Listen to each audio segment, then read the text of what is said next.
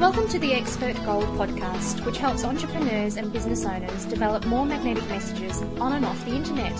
Now join your host, Gihan Perera, as he helps you turn your ideas, insights, and expertise into practical business boosting strategies, tactics, and actions.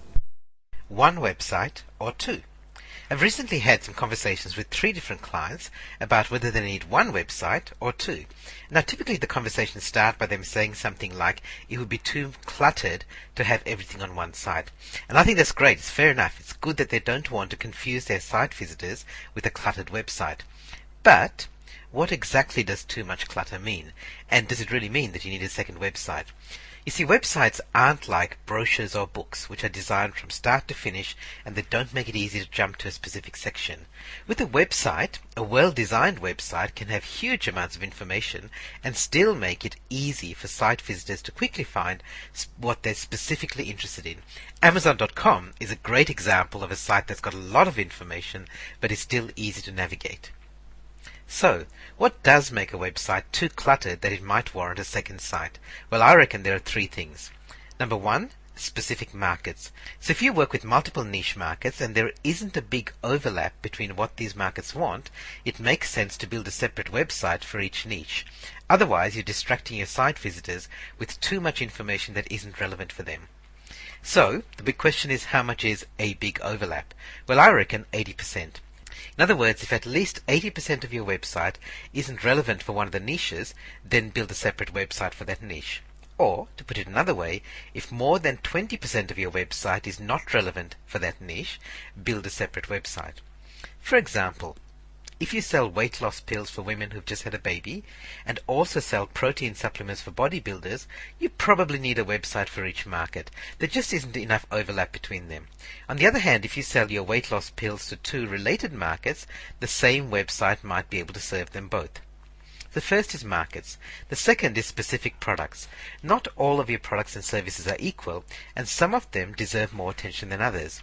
Now you can do this by simply promoting them more on your current website.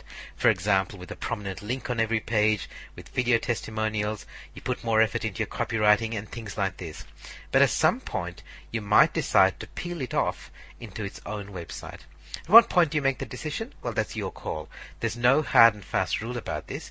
You'll usually know when you think that a product is so important that it deserves its own standalone site without any distractions from everything else that you offer. So we talked about markets and products, and the third one is specific marketing.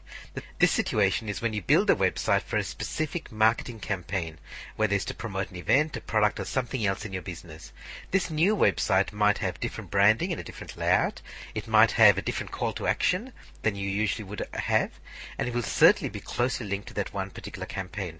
In fact, it's part of the marketing campaign itself rather than being its outcome. Of course, instead of building a separate website, your marketing campaign could simply direct people to a page of your current site. And, you know, for most marketing campaigns, that's usually the right solution. But there are exceptions. That is a marketing effort that you think is so important that it warrants its own website. So, do you need more than one website? So I hope these guidelines will help you decide whether it's worth investing in a separate website. And if you don't need one, don't get it because it just increases your workload. But if you do need it, it's much better to build it than to keep struggling with a website that's trying to do too much. So make your decision. And finally, keep in mind that it's no longer expensive to create websites. It used to be, and that would be an important factor in your decision making process, but that's no longer the case. For example, in my Build Your Website in Two Days boot camps, I show you how to create a professional website that costs less than $20 a month to run. So that's not a barrier anymore.